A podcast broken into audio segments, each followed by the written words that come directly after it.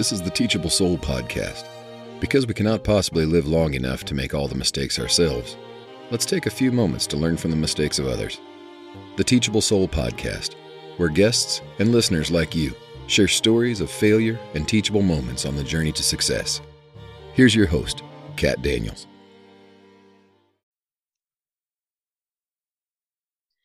Hello again, lovely listeners, and welcome back to the Teachable Soul podcast. I am your host, Kat Daniels, and today with me I have Mr. Devin Halliday, who spent nearly 20 years leading people and delivering award winning results in a Fortune 15 technology company. That's 15, not like 1500 or anything. He has now started a new and fulfilling chapter as founder and chief belonging architect of Rudiment Solutions, which is a people empowerment company, and as the CEO of Ally Cooperative. He is able to extend that mission to impact true social change in the area of allyship. Through this new chapter, he has also enabled himself to bring a lifetime's worth of inspiration and influence to those looking to achieve more. He is also the author of The Belonging Factor and host of the Belonging Factor podcast. He believes that people are the core rudiment of any successful behavior or endeavor, I'm sorry, through dynamic leadership and people focused processes, he helps others quickly identify opportunities and challenges, create effective strategies, and engage teams to exceed expectations. Welcome, Devin, and thank you for joining me today. I'm so pleased to finally have this conversation with you. Yeah, hey, it's great to be here. I really appreciate it, Kat. Thank you. Absolutely. So we wanted to talk about an array of things. Can you can you just kind of start out by telling us your story? Like how how did you get started with the the Fortune 15 technology company? How did that go? Yeah, so like a lot of things, saying yes to opportunities is one of those things I tend to teach people. Um, not not turn down an opportunity wherever that presents itself. So I had just gotten out of the Navy, where uh, I had the incredible fortune to serve overseas and have some really great experiences, learn a lot about myself, leadership, and in a in a conventional military sense, right? Hierarchical style leadership. And I got out of the Navy and you know, okay, what do I do now? And a friend of mine worked for uh, this this cell phone company that no longer exists, and he said, "Hey, if you're looking for a job, you know, we're hiring. I, I, I know that, you know, this isn't necessarily your thing, but give it a shot. And so I said, all right, let's do it. And I interviewed for a sales position and I'd never sold anything in my life except for maybe my teachers on, you know, helping me out with a grade or something. Right. And, uh, or my parents on, you know, getting that extra hour on my curfew. And right. so, so I wasn't offered a sales position, but I was offered like a, a kind of a service level position customer service level position and i said yes. And that uh, even though it was a, a, temporary you know holiday job and that parlayed itself into a career that built into leadership uh, working all over the country for um, the organization and developing a real understanding of what it meant to be a leader of people as opposed to just a manager of results, which ultimately the job more asked for management of results, but that was the least effective way to get there. So I failed a lot. I, I learned a lot throughout that development period and development uh, of my leadership identity, as well as uh, about myself and, and you know who I am and what my values are. So when you fast forward after almost two decades there do, doing that work, it really became evident to me that the places I find most rewarding and fulfilling and have the most passion about personally also happen to be things that tend to be learned from the lessons that I've acquired in my life, particularly in leadership, and how I could go apply those into other organizations that maybe don't have the budget for a full, you know, full program internally, but they have a deep need and interest in what it means to create a sense of belonging, a workplace where people have trust and value alignment. And so that's really what led me to that place. And being able to do that is building off of all, all of those lessons and creating that, that opportunity for others to learn from those. Which is just good culture, good company culture. Yeah. Yeah, which is super important. And I think that we're, I think corporations are definitely learning how important it really is and that, you know, the long term game is equivalent to long-term success. Oh yeah, no doubt. No yeah. doubt. And and you know, so part of that became also understanding that there's this privilege that does exist when a person is in the same condition I am, which is a cisgender, straight, white male, right? Kind of the epitome of typical societal privilege, having access to things just because of things that were no choice of mine. I just happened to to have them from birth.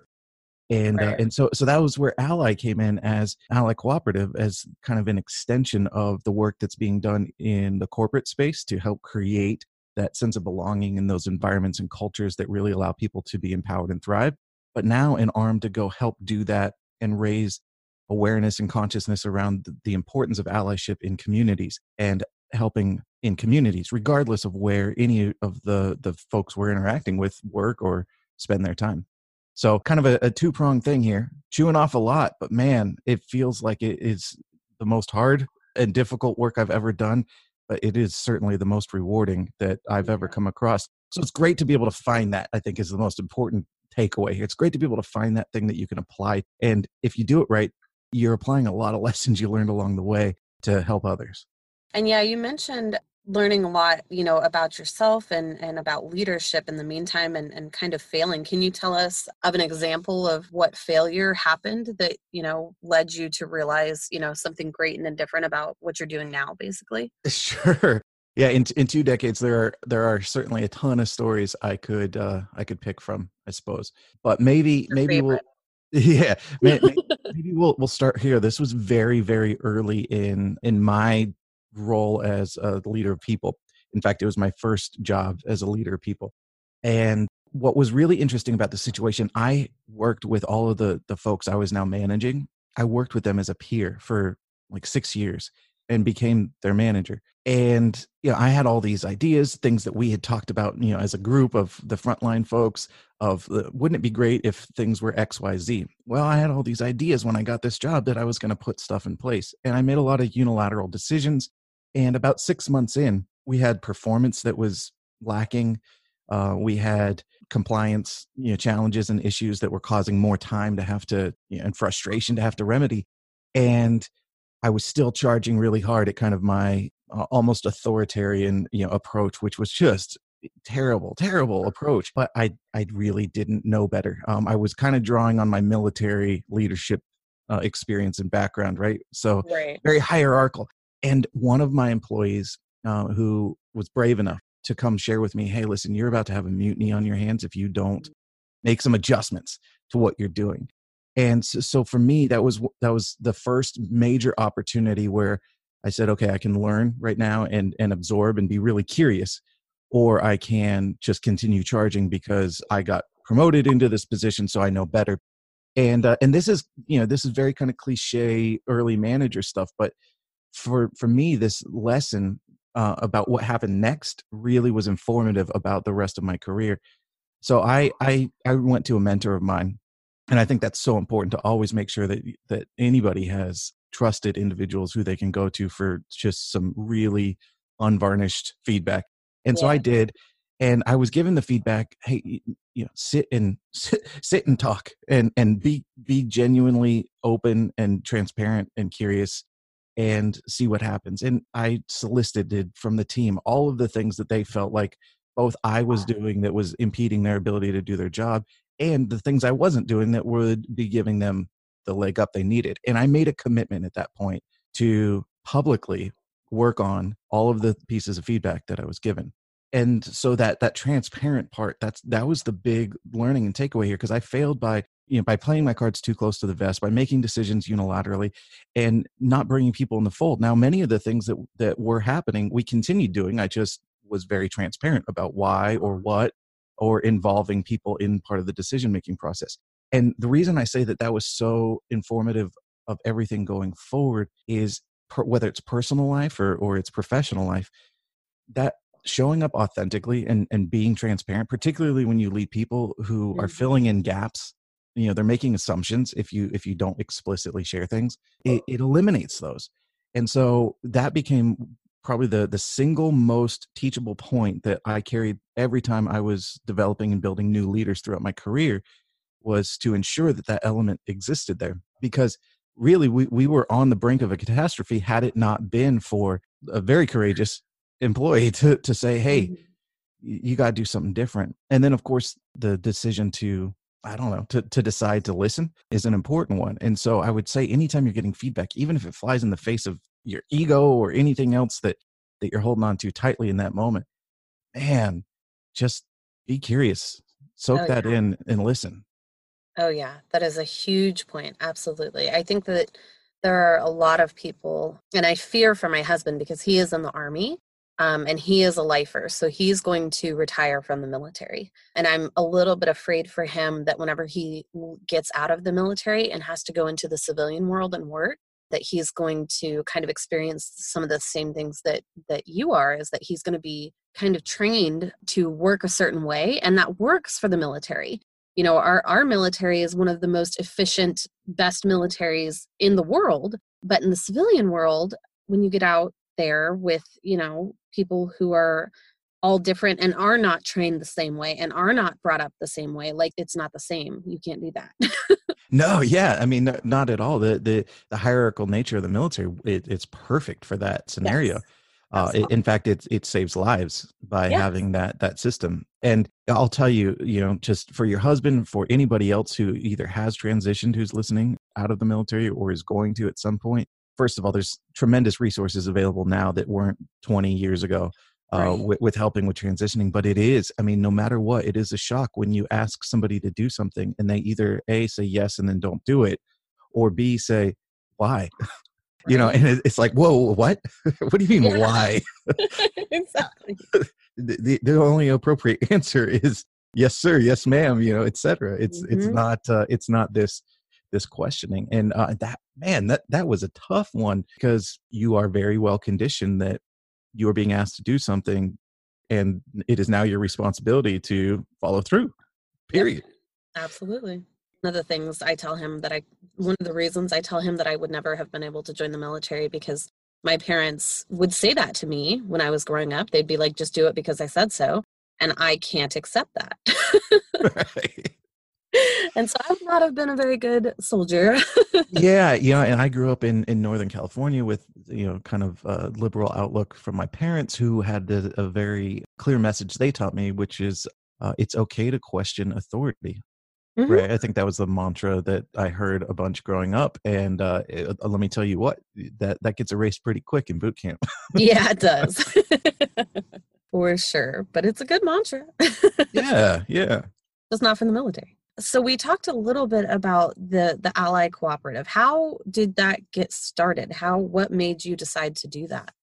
so ally cooperative is a lifestyle brand clothing company and this really came from the genesis of many conversations with people in marginalized communities my son who's gay he you know i fear uh, Mm. sometimes for his safety he, he he goes to school in kind of a, a, a rural area more conservative part of the state Mhm. and him and his boyfriend are, are in the same school and um, you know sometimes i fear for just some of the things that could happen and based on some of the comments and things that have happened in the past that there's a chance something could escalate and much is centered in you know misunderstandings or centered in a very deep belief system that um, that comes from a place that you know is is a little bit more difficult to change Right. and so rather than try to to, to just change people's minds about other people start thinking about yourself and what you can do and so allyship really started to come to the forefront of the conversation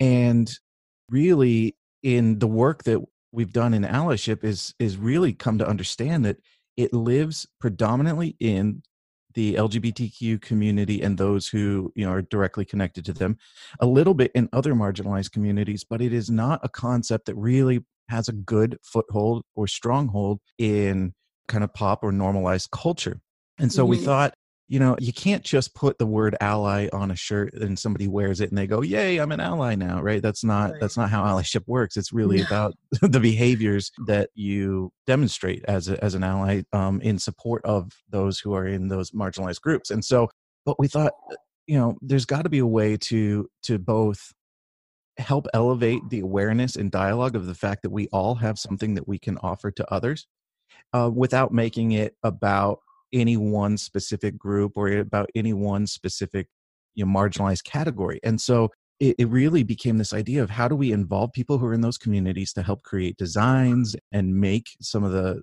incredible stuff that we offer and then how do we support this community through the funds that we raise through the items that we sell and we we realized really quickly we can actually donate 100% of our profits out of this and still be able to run and grow this business and we donate those profits right back into local community organizations who support veterans mm-hmm. transitioning who support autism awareness and autism development programs who support the local communities of people of color who have been marginalized or people in the lgbtq community.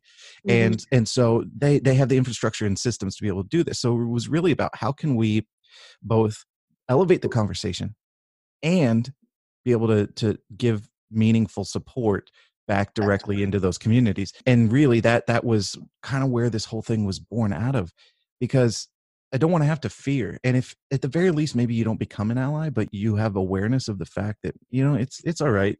It's all right that yeah. things are different and I'm I have my belief system and you've got yours and it's all good. Mm-hmm. Or even better, maybe you do go, "Oh, you know what? I can do something. I, I can do that little extra thing." And so that was really kind of the, the genesis of it is to eliminate that fear through education, through awareness, and through creating something that people are proud to be part of. And I love the logo of it and everything. That's so beautiful. I love oh, it. thanks. So, um, and that's fantastic. I thought that Ally Cooperative was just for LGBTQ for some reason, but I didn't realize that you guys were donating it to all these other different organizations, and those are important to be allies of as well. You're, I mean, that's fantastic. Yeah, thanks. It's uh, you know, it's a new uh, endeavor. It's a new way to to go about this. Allyship, I've learned, is kind of messy. So here's a lesson for you.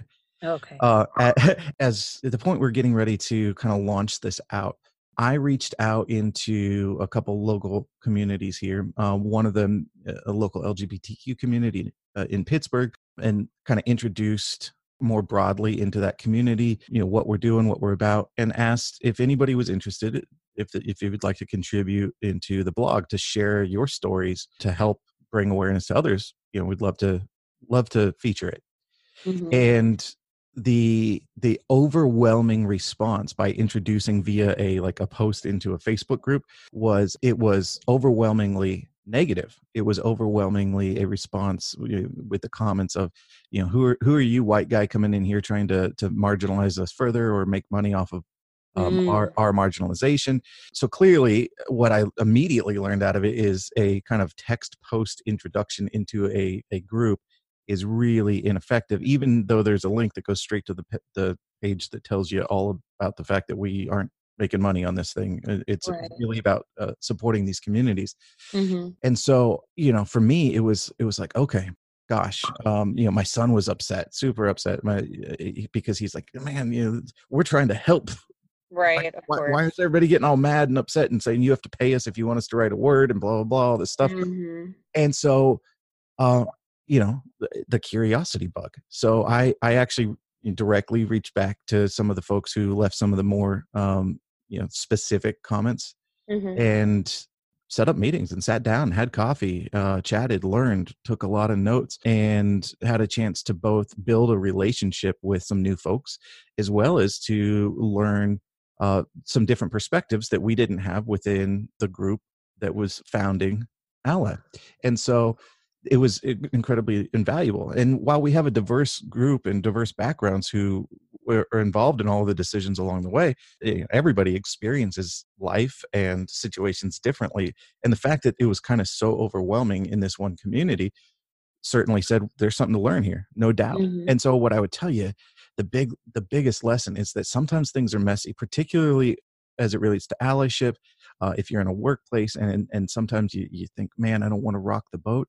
But sometimes the boat's got to rock because once you get water on the inside of it you, you really realize how great the the boat situation is and there, there's a, maybe one or two little small tweaks you can make and keep it from rocking over all the way uh, right. rather rather than just assume that you're going to make it all the way through uh, and then a, a, little splash comes in in your toast right and so that that's mm-hmm. the thing this was a splash this wasn't a big wave it felt like a wave at first yeah right.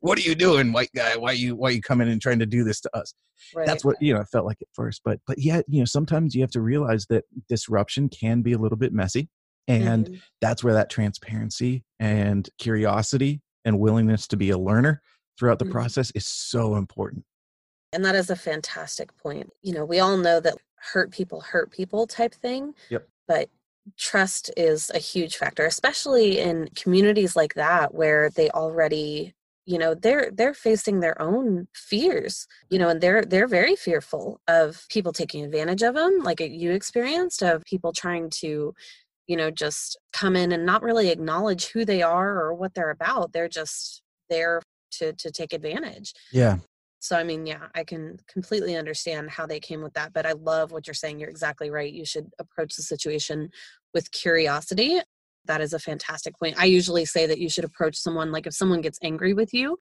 um, you should approach them from a place of love and understanding, but mm-hmm. um, that translates into curiosity. Like you have to find out why they're angry. And it oftentimes isn't necessarily at you. You have to find out like the root cause of the anger, you know? Oh, yeah.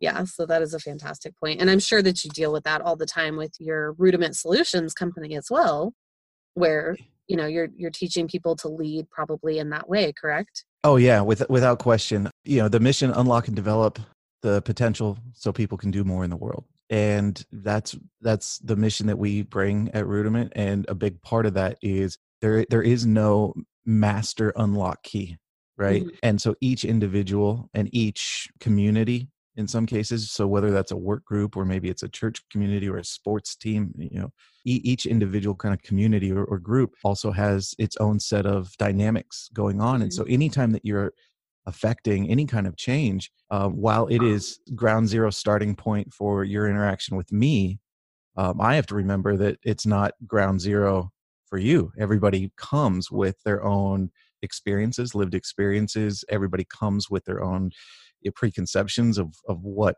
you know maybe is going on and so that's that it's such an incredible incredible moment i think to have clarity before you go into any situation that uh, th- whoever you are is that somebody's coming with I hate the word baggage. They're coming with their own lived experiences into any interaction. And so being aware that uh, your baseline of zero with them and their baseline of zero with you mean you both still are coming with something into that conversation, into that interaction and dialogue. And so it's difficult to just assume that we can start with a blank slate. But that's often what people do in new situations. It's kind of blank slate, which becomes that that master key, if you will, that one size fits all.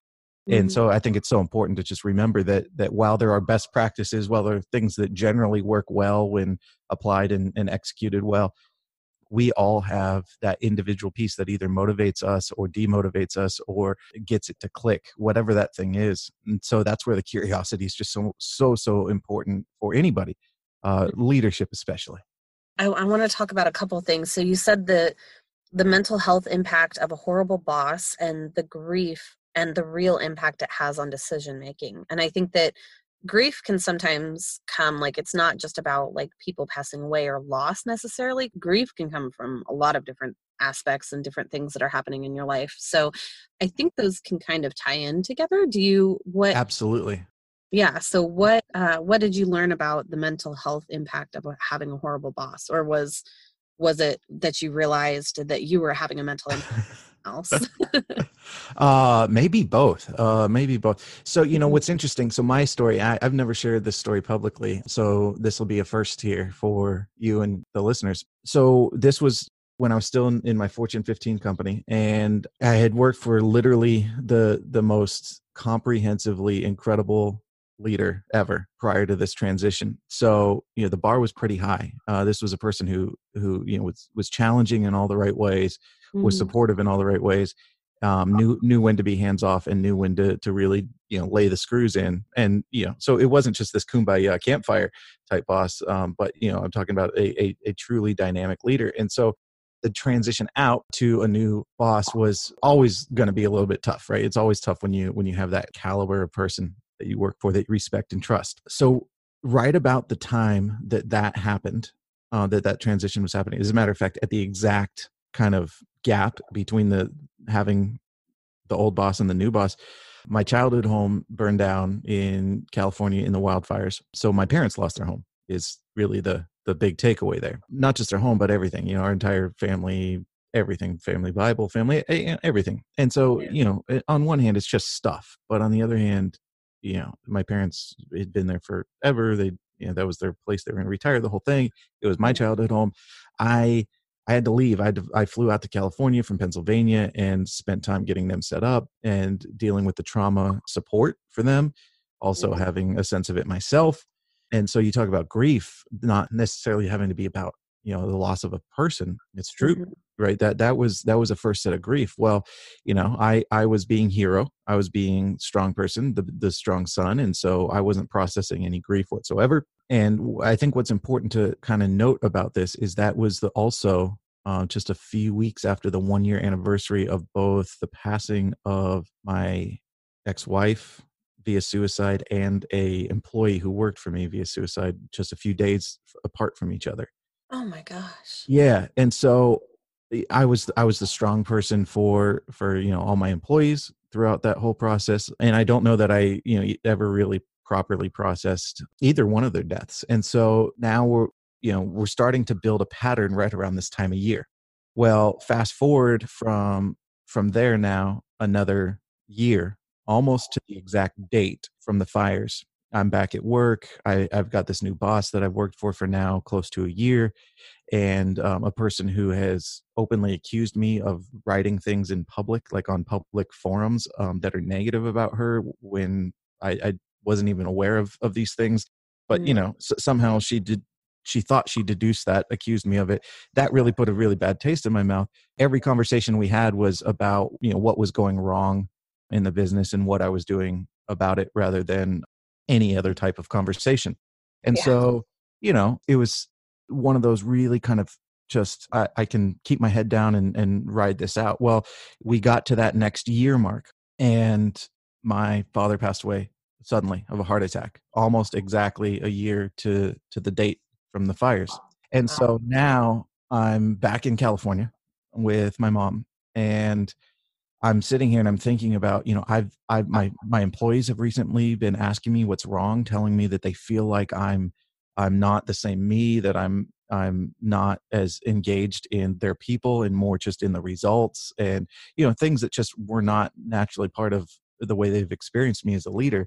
I have, I've got my son telling me that things are just, you know, that I'm, I'm being short tempered. I've got my wife telling me that she doesn't you know recognize me when i get home from work all of this stuff going on and then i fly back to california to be with my mom during this time and i'm now sitting in what i definitely would consider some mental health kind of crises not having processed grief of loss now facing another grief of loss still trying to now be the strong person for my mom but now really just going man i can't i can't anymore i can't and so, what was really interesting is when we talk about the horrible boss and the effect of mental health, I started doubting myself, like seriously doubting myself over that year, my ability to do my job. And then that started showing up in a change of behaviors. My, mm-hmm. my employees were giving me feedback, but then it started affecting me at home.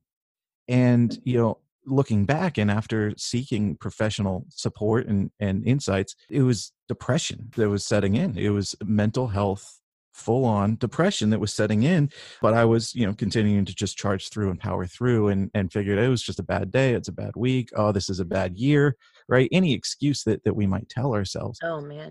What happened was and this is the decision making part I, I made the decision to leave. While i was in california um, i set up with my my human resources we got everything all sorted out and uh, and i never came back.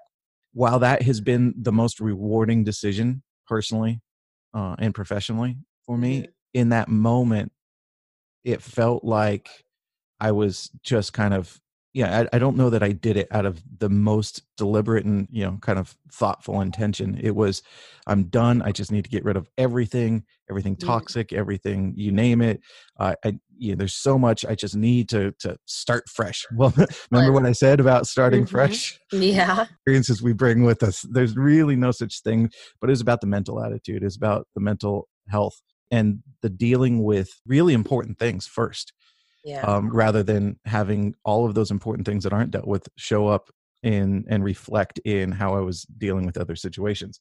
What I can say is, you know, I certainly learned that, you know, worst boss ever, you know, probably not worst boss ever, but certainly a person who there was no trust, there was no sense of belonging, there was no aligned values, there was very little dialogue. And then what that does to, to creating that doubt and then the effects that that doubt or that that lack of, you know, self-confidence has in behaviors was super Mhm. evident and then mirror that now with grief and loss and kind of those tragic circumstances and you have a recipe for anybody i think to potentially make some really tough decisions and i share this because it's like it's real and and i'm not the only person who's lived that type of trauma and experience. In fact people in marginalized communities live those types of traumas far more frequently than i did. And so mm-hmm. again it was just continuing to serve this idea that taking all of the lessons taking all of the strengths and successes and turning those into a way to help others had to be the next part of the journey and the next step.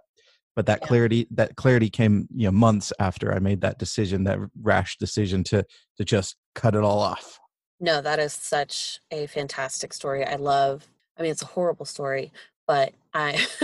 I, eh, I i understand it's important. So, I mean, it sounds like you were you were working at this company and everything was going super well, and so you were probably in this confident place with yourself, and then you know just things kind of started piling on top of you and and that happens to so many people even. There's people who start out not necessarily as confident in who they are in themselves and then they you know later on go through something traumatic and and figure it out but then there's also people who who are confident in themselves but go through a multitude of of traumatic things either don't deal with it or don't know how to deal with it and then you know have to cleanse basically everything in their life in order to figure out who they are again you know and that happens sometimes And- yeah it, it was a good time for you know what i i hopefully consider my midlife crisis right? It was a good time for it no doubt at oh, how old was i 39 so somewhere in that neighborhood yeah it, just seemed like a good time for it because there's a lot of a lot of recovery a lot of rebound time from making any um you know potential bad decisions during that time what i'll tell you a, a- a learning though a real true learning out of this is mental health is still the most stigmatized oh man. condition on the planet in, in our culture at least. It's the most stigmatized condition and it's because a few things. There's kind of that machismo about you know i'm, I'm stronger than whatever i'm feeling. It's just emotions you know put them away right? Right. but also you know if somebody has a broken arm you know what's wrong with them you see the cast on their arm and you go oh okay your arm's broken all right well got it i'm not gonna you know come up and punch you in the arm right uh, but if you are struggling with any kind of mental health uh, needs, there is there's no cast, there's no bandage, there's no neon sign that says, "Hey, listen, you know, I'm got a thing, and so you know, don't don't don't do this." And so that's one part of it. But the other part of it is that there's there's still the stigma that it is a weakness, that it is is somehow makes you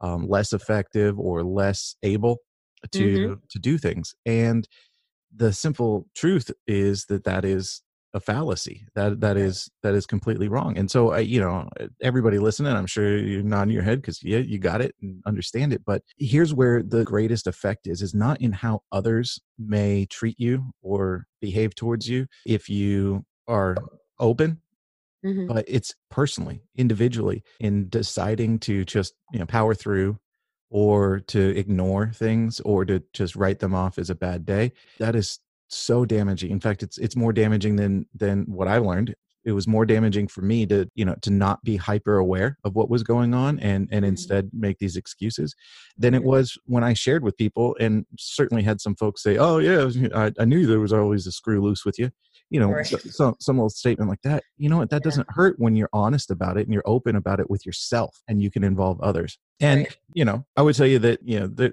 i don't know the science behind what i'm about to say but i will tell you that my um my observation is that there are so so many people in our society living with untreated uh, mental health Oh conditions yeah. hmm that could easily easily be adjusted with counseling therapy Mhm. and and you know maybe maybe pharmacology but really just being able to to have some perspective and talk and that's why i say being curious and learning about others is so valuable because um, it, it avoids a lot of assumptions it avoids a lot of mistakes and it empowers people because they understand that they're heard Oh, absolutely. I have a couple of friends, actually, now that you're mentioning it, that I should probably talk to on here because they just have horror stories of not being accepted when they're not even having mental health issues, just when they speak about their feelings and thoughts that they're having.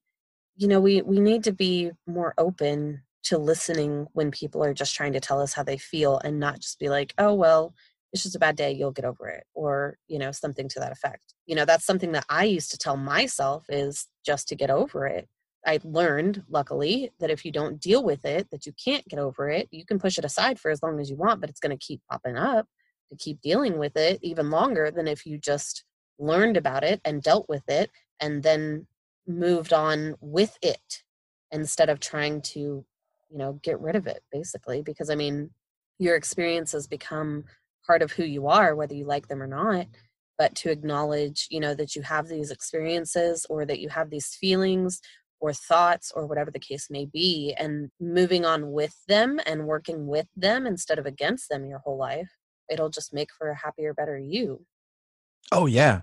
Yeah absolutely. Own, own it embrace what you can out of it and work on the the other parts. It's okay. It's preferable i would say yes. to not be the cookie cutter like everybody else you know to not be the stepford version of your own self so that sounds like you kind of lost it all. You you know you mentioned also losing it all and rebuilding from the ashes. So what happened after that point whenever you quit your job and and you moved back to california? Is that what you said? No no yeah i was just back there to to help my mom get sense started of her her life as an individual person you know 40 some years of identifying as a spouse you know longer in her life identifying as a spouse than uh, identifying as a as an individual right? And Right. so so yeah it was uh, like a month or, or two out there and then um and back to pennsylvania but you know where, so where from there? That was where like i said it was a few months after kind of you know b- breaking everything right. um, with the exception of my family. That's the core. That's that's the, the center that never breaks right? And so Yeah. you know a few months of, of really just kind of sitting in evaluation in understanding of speaking with others who can offer insights and uh, outside perspectives others who have maybe been in similar trauma situations whether it was around suicide or you know great loss or just kind of back to back to back traumas and uh, and learning from these people really helped gave, gave perspective for me to be able to then go all right so i i'm clear on my values i'm clear on what from a, a, a life perspective i need to be involved in for those values to be met fulfilled and, and advanced and then from a career perspective that was really where the nuts and bolts started coming together of both writing the book belonging factor Mhm. and building the consulting business and really being very clear and very specific Mhm. about what that was going to look like. Like I said earlier, it's been the hardest, most difficult work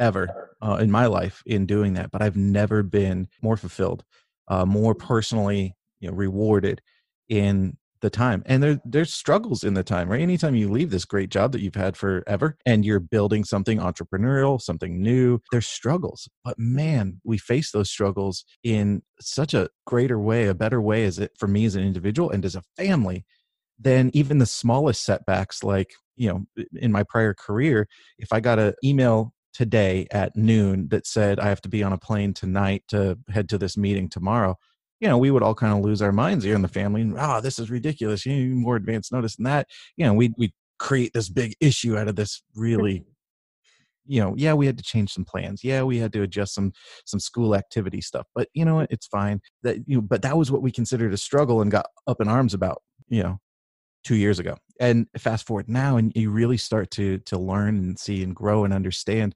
together around those people that love you and you love the most when you mm-hmm. face some of these things yourself. And so, what I would tell you is everything has gotten stronger, tighter, better when it comes to that sense of belonging, that sense of personal identity, how values apply into the world. All of that has grown and gotten stronger. And you know there's a, a person i met along this journey um, right about that that kind of transition time. His name's bobby herrera.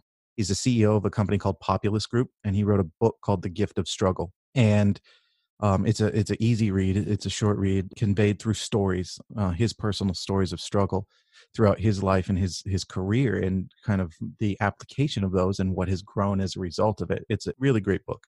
And um, and so i had the chance to meet and talk with bobby and that to me was probably one of the most pivotal um, and inspirational conversations. You know, maybe an hour, hour and a half, and then back and forth a few times. Uh, you know, had him read my book, you know, the manuscript prior to publishing, and and mm-hmm. got some of his insights there.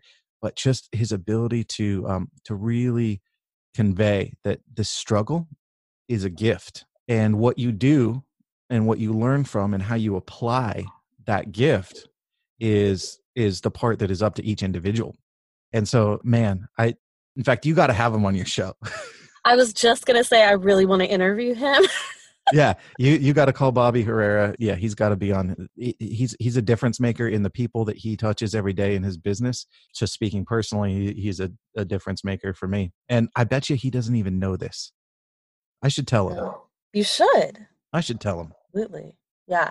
Yeah, the book The Gift of Struggle. I haven't read it, but I recently have have just kind of figured out that you know we get stronger in our times of struggle and have kind of figured out that it's really those horrible times that we think of as horrible times or struggling times and oh why did this bad thing happen i don't understand why this bad thing happened you know and even you know when bad things happen people are all like then they go against like god or their religion or mm-hmm. whomever like because they're angry and hurt but then you know i have realized after coming out the other side of these things that you know it's really because i went through that that i am the person that i am now. If i hadn't have gone through that if we never struggled we would all be just empty pretty much you know? We wouldn't be who we are. We wouldn't have stories. We wouldn't have those things in our life that that led us to the great life that we have now. I could not agree with you more on that one kat and i think the the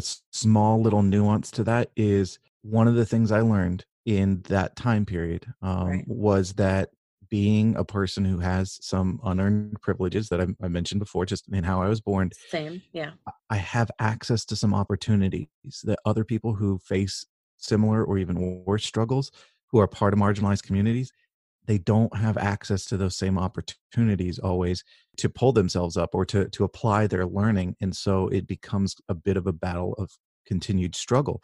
And you know, the the marginalized could just be you know it, you don't have to think maybe um, a community of color but could just be women in the workforce right still a marginalized group in many workforces uh, in this country even though we're in 2020 right mm-hmm. um, mm-hmm. it's, it's still a thing mm-hmm. and so thinking about the ability to to do that learning and to do that soul searching and then apply it and make something great come out of it I, I think it's also important to ma- maintain that perspective that not everybody has the access to the same opportunities to do that second part. And so if you are a person who who has some of that opportunity to extend some of that allyship, man, it goes so far. You have no idea how how far offering to introduce someone who's been looking for a job for a year, offering to introduce them to somebody in your network and then making a personal introduction, how far that can go.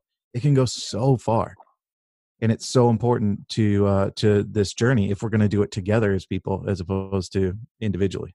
So i guess at the bafta awards which is the the british film awards there were absolutely not a single person of color that was nominated not even nominated for any of the awards. And so russell crowe got up and as part of his speech kind of stated that you know it, it's the people who have the privileges responsibility to change the way that the system is now. And so yeah that's exactly what you're saying. It's it's kind of our responsibility as the people who have these privileges to change the way that it's done. Um, and so we have to take responsibility for that and and be the change in the world that needs to happen. Yeah, and one of the most common, you know, pieces of pushback I get, it, and it's a total myth, is, well, if I do that, that makes my chances of getting, uh, you know, nominated slimmer because then there's some affirmative action type, you know, element to making sure we have representation across all these groups. Mm-hmm. And here's what I would tell you, you know, whether it's you know art in the form of movie making or um, it's a career or it's a community group you know, wherever you are at in your life by extending that allyship and privilege to others while it may make your individual slice by proportion a little smaller instead of 20% maybe 15% of the pie the whole pie gets bigger the whole mm-hmm. thing the whole thing gets bigger. So you're you're 15% instead of 20% it's a bigger piece now yeah. later. And so really you know togetherness is greater than otherness. That is the the kind of the mantra that that we operate on at ally cooperative. So whatever we can do to look for those opportunities to to do it together rather than than make it about the other uh, and there's so there's there's so many ways that that shows up in our society whether it's in in politics or it's in standing in line at starbucks there, there's mm. just so many ways that that shows up small and big yeah, I was speaking with someone recently and I kind of had an epiphany that that it's us against the world and and we kind of have to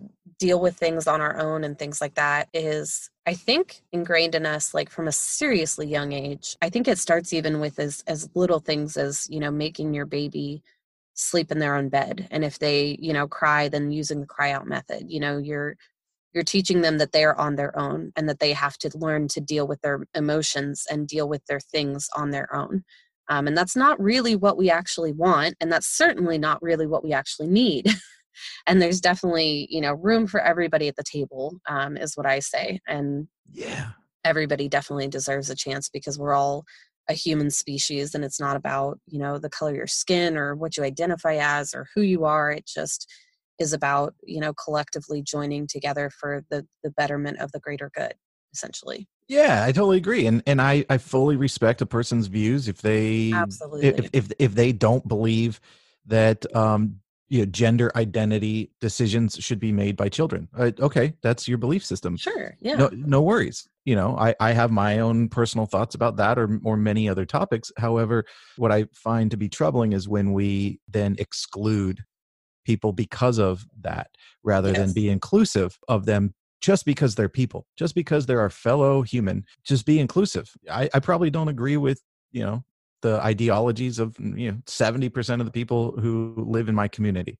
Uh, mm-hmm. we, we probably have completely different ideologies. That's fine. We live together just fine. We get along just fine. So when we come across or faced with one of those opportunities where there's something that is challenging to our belief system that doesn't mean that the person is any less human or deserves any less of the same you know attention or curiosity that we would apply to anyone else. Respect is a huge word there. Um, i just recently heard someone say that you know we all deserve respect as human beings and that should be across the board but it made me think of when i was in high school one of my friends in high school we were young um, was telling me that she didn't believe that the teacher deserved her respect just because she's a teacher that respect had to be earned.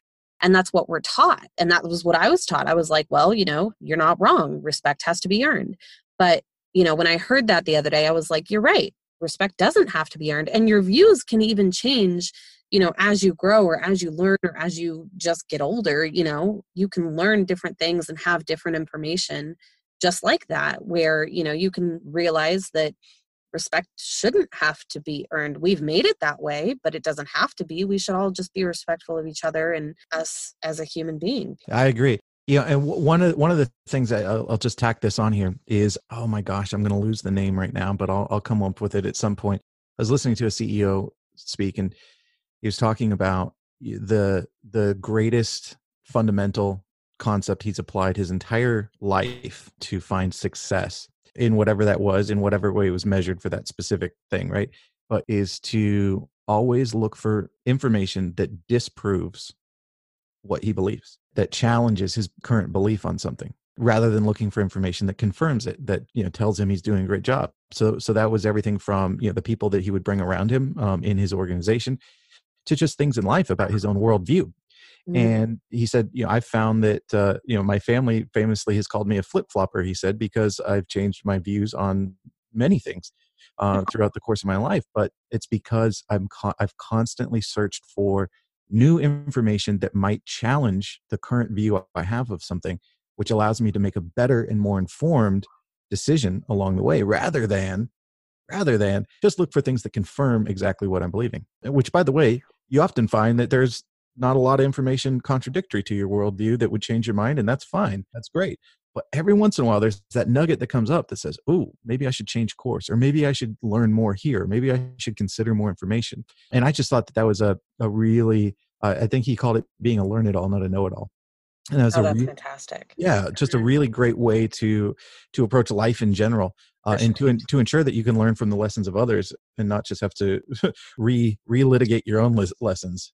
Tell me a little bit about your book, Belonging Factor. Yeah. All right. So, Belonging Factor it really did kind of happen by accident. Um, as I was, as I was starting to put together the the core of Rudiment Solutions, I was drawing on all of the lessons, all of the activities, all of the concepts I was teaching throughout uh, the course of of my professional leadership life mm-hmm. and many of those lessons were either learned from others or they were the result of a lot of trial and error um, and some just pure research based fundamentals that got applied in some really creative ways right. so as i'm putting all this together and i'm sharing with with my one of my mentors about uh, taking this approach he said you know you know what you have here is you have a book and I said, "It's really I, I, I, don't know about that. I feel like I have really good core content for the, this company." And he said, "No, no, I think you have a book. I think your company, you know, you'll get more in the weeds and more tactical on all of these these items that you have here. I think you can you can serve this in a book out to the world." I said, "All right, challenge accepted. I'll do it." and uh and so so really it it became this core understanding i didn't have the word belonging or or the title belonging factor to it but it, it, became this core understanding of these concepts that really do engender trust, uh, empowered people, autonomous thinkers, diversity of thought and, and intellectual or cognitive diversity the true like self-awareness and self-assessment that is so critical of a leader through a couple of stories i've already shared i think illustrate that and the idea of building community where people want to show up because there's aligned values and because they trust each other and they trust the mission and they trust their leadership and so th- those were all the, the core fundamentals in there and i said you know what this is? This is really about creating that sense of you know i feel like i belong here.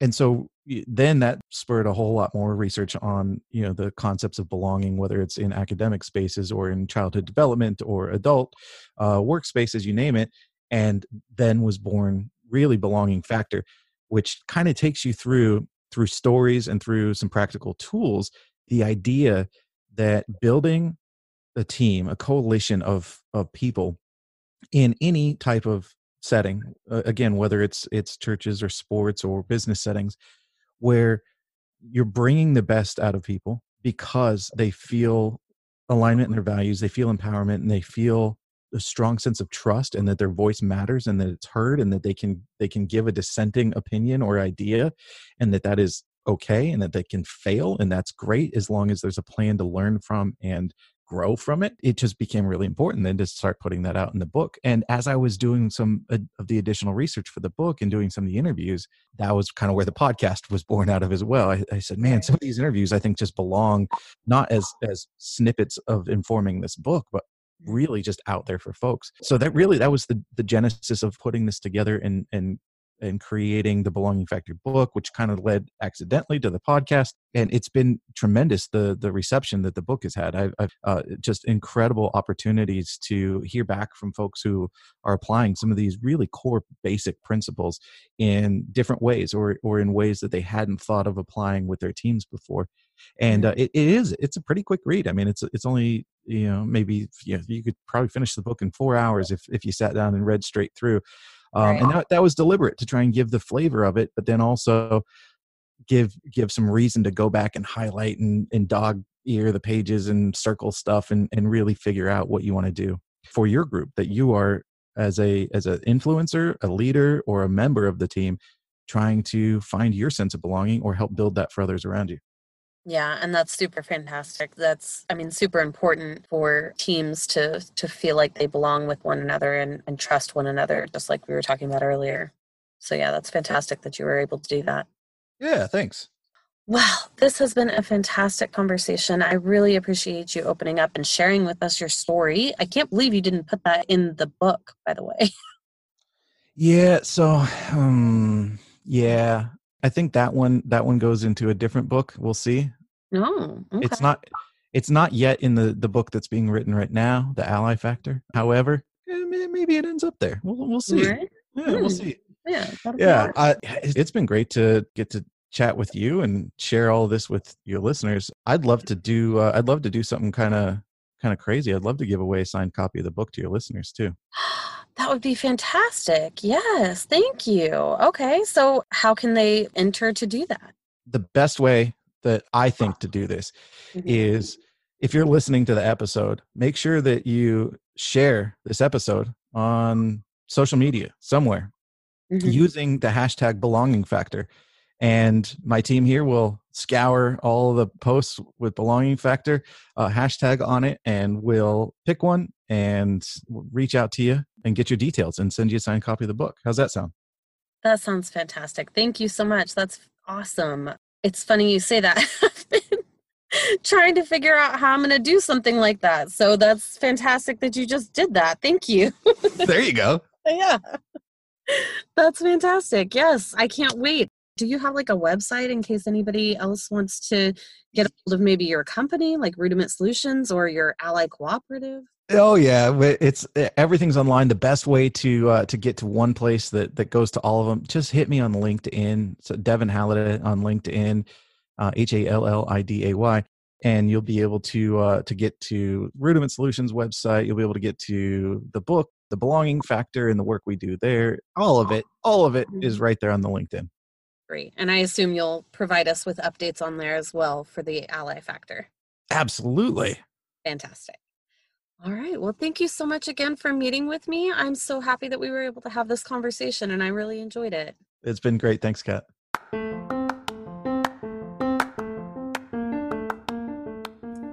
If you like what you hear, please leave a review on whatever platform you are listening to this right now. It will help me know that I am helping and need to keep going. Please also follow along on social media. You'll find us on Twitter and Instagram at The Teachable Soul or Facebook and LinkedIn. You can just search The Teachable Soul. If you'd like to be a guest on our show and share your own teachable moment, feel free to go to the website to schedule a time that works for you, or you can also email me at theteachablesoul at gmail.com. Thanks.